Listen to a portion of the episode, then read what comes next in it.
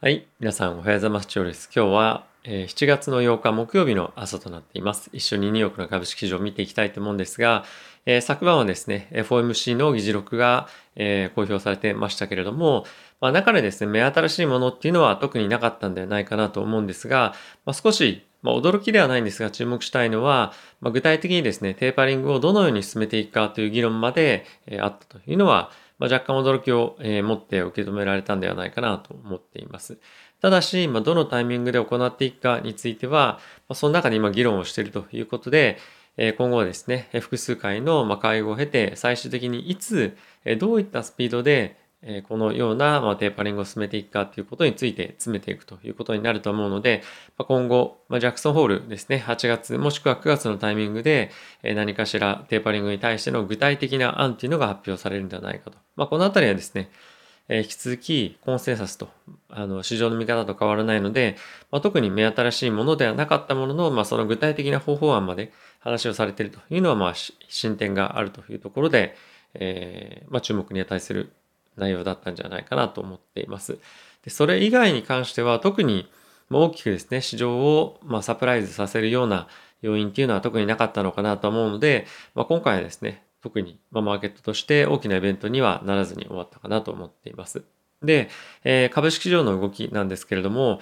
ダウ、S&P、ナスダックともに、まあ、じりっと上げてはいるものの、ラッセルがですね、1%近く下落をしていて、でかつ市場の資金として GAFAM 中心に資金が集まっていると。で、これはですね、あの、リスクオフの、まあ、初期の段階って結構こういうことが起こりやすくて、リスクの高い小型株から資金が抜けて、しっかりとファンダメンタルが強固な GAFAM だったりとか、まあ、そういった大型銘柄に資金が集まる。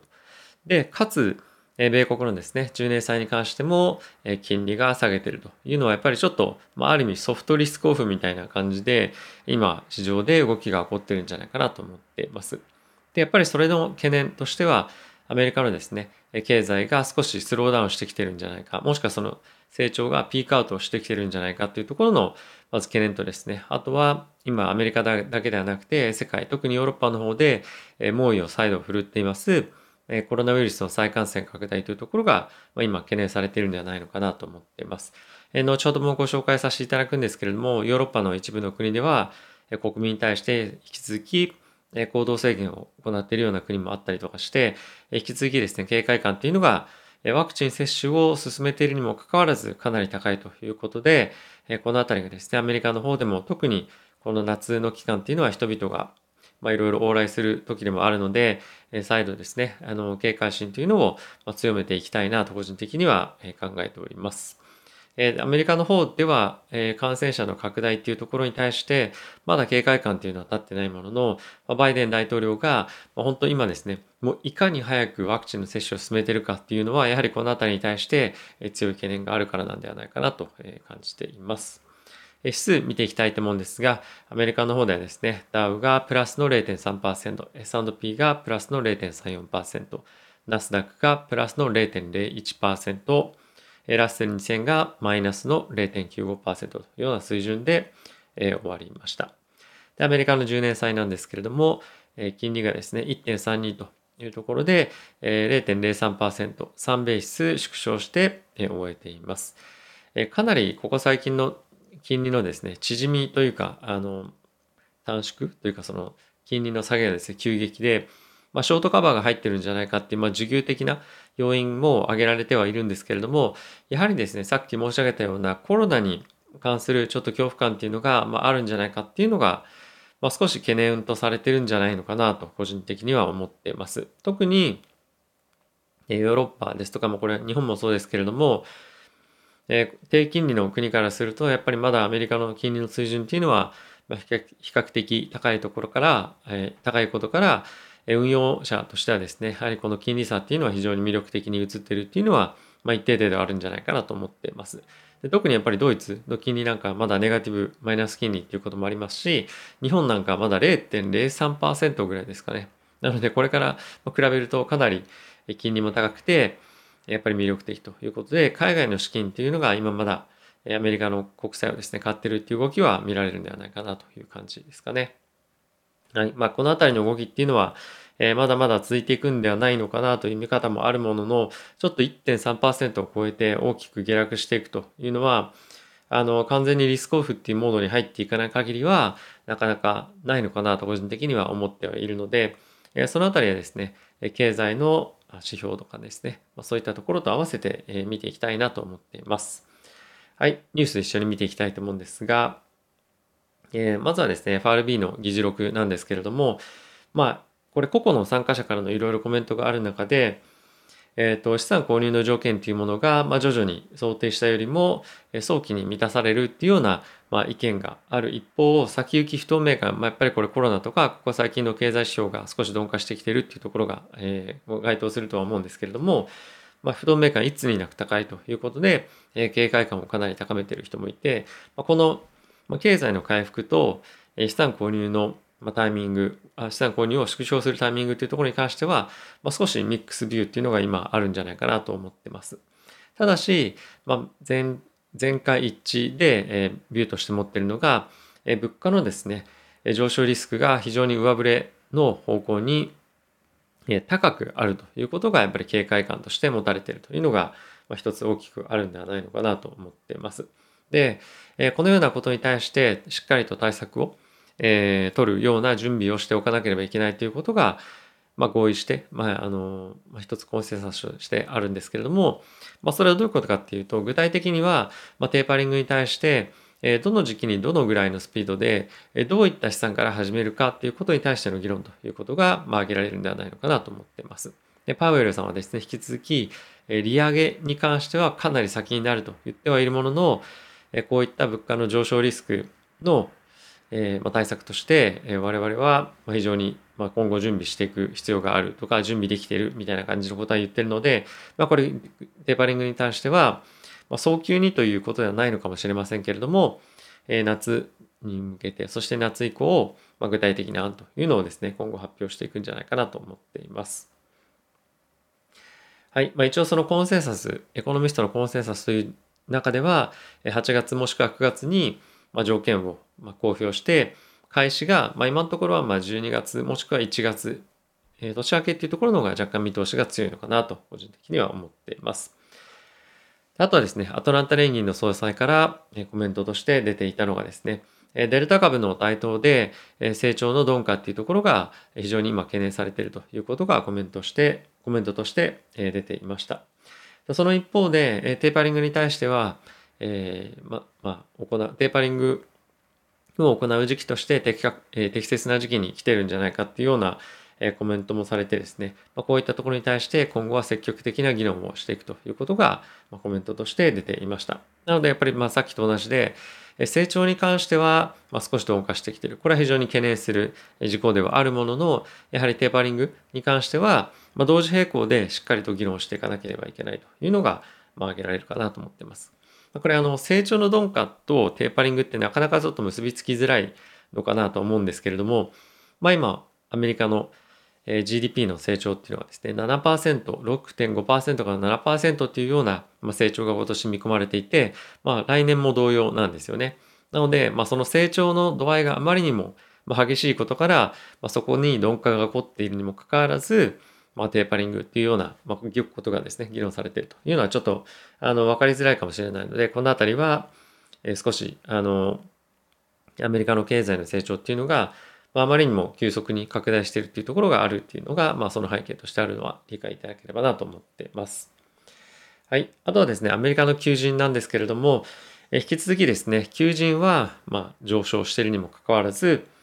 えー、なんていうんですか、採用に関しては、前月よりも下げているというのが6月の状況だったそうです。で、まあ、これはですね、引き続き労働市場に関しては、ま、需給がかなり逼迫していて、なかなかですね、採用に踏みとど、採用できていない人々が、会社が非常に多いというところと、あとはですね、求人が、えー、まあ、じりっとしか伸びてないっていうのは、なかなかやっぱりその、サプライチェーンのえー、滞りっていうのが、まあ、回復しきれてないっていうところもあって、なかなかここから、まあ、急急激な、急激なというかその順調な経済回復っていうところがなかなか見込めないというのもこういったところに反映されてるんではないのかなと思っています。やはりですね、採用っていうところもそうですし、あとは、求人というところに関しても伸びていかないことには、やはりアメリカの経済の、まあ、特に労働市場に関しての回復っていうところがまだまだかなというのは、こういったところに反映されているかなと思っています。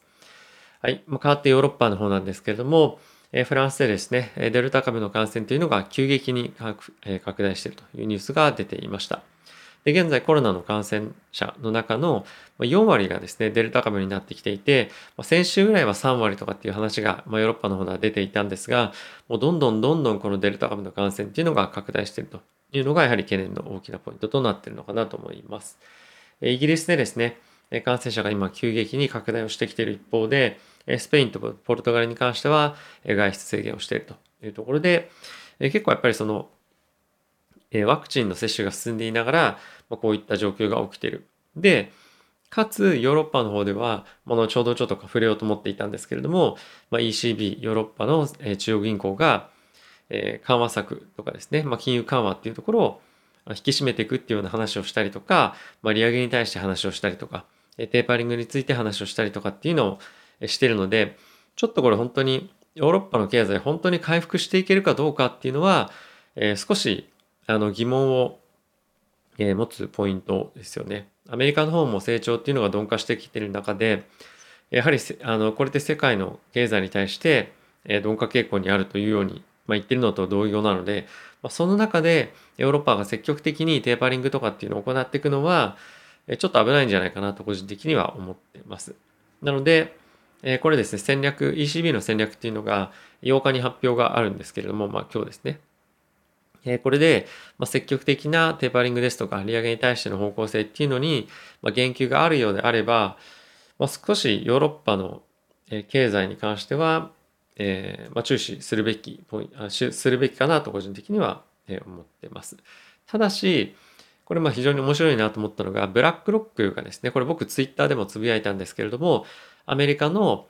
えリオープニングっていうところに際しての、え経済の成長っていうのは、えちょっと一旦ピークアウトしましたよということがコメントとして出ていました。で、アメリカの株をこれまではオーバーウェイト買いだったものをニュートラルに引き下げていて、で、ヨーロッパの方を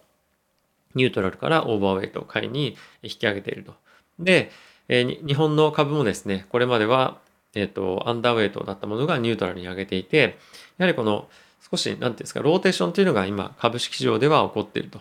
で、ただし、これはその、経済と、え、実際の株式市場に関してはやっぱりちょっとズレがあって、え、株式市場の方が先行して、やはりあの海外今入ってるんですけれども、ま、経済は今後回復してくるっていうところを見越して、え買われてるということで、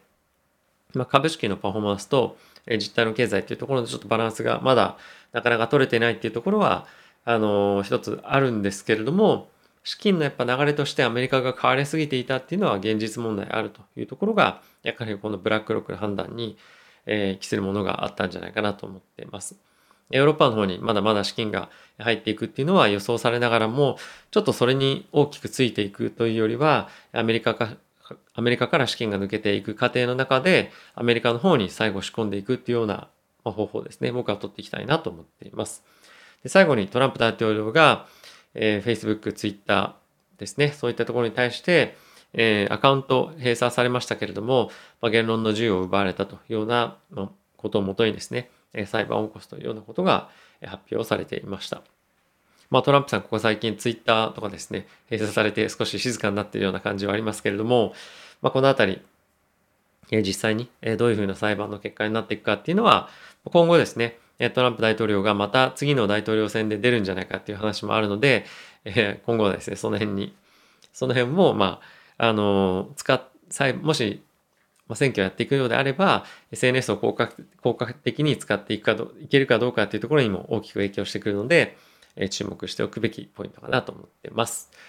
はい。えー、こ最近ですね、株価、まあ、指数は上がってはいれど、結構小型株の下落が激しいものがやっぱり多くて、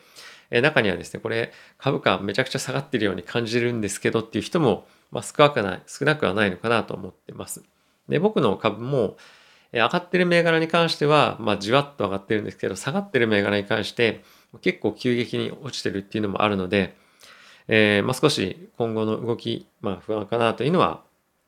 若干懸念としては持ってます。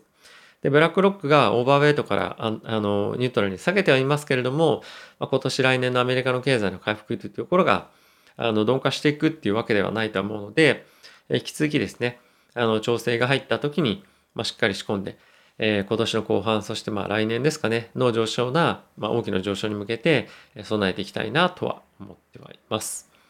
はい。まあ、株式市場はあまり楽観視できるような状況ではないんですけれども、まあ、長期投資というところを軸にですね、えー、ま、挑んでいくことの方が、ま、僕は大事かなと思うので、一喜一憂することなく、え、経済政策も含めてちゃんと見極めながら、どこのセクターに、どこの銘柄に入れていくかっていうのは考えていきたいなと思ってます。まあ、まずはですね、あの、その業績っていうところが今後は非常に注目されると思うので、えー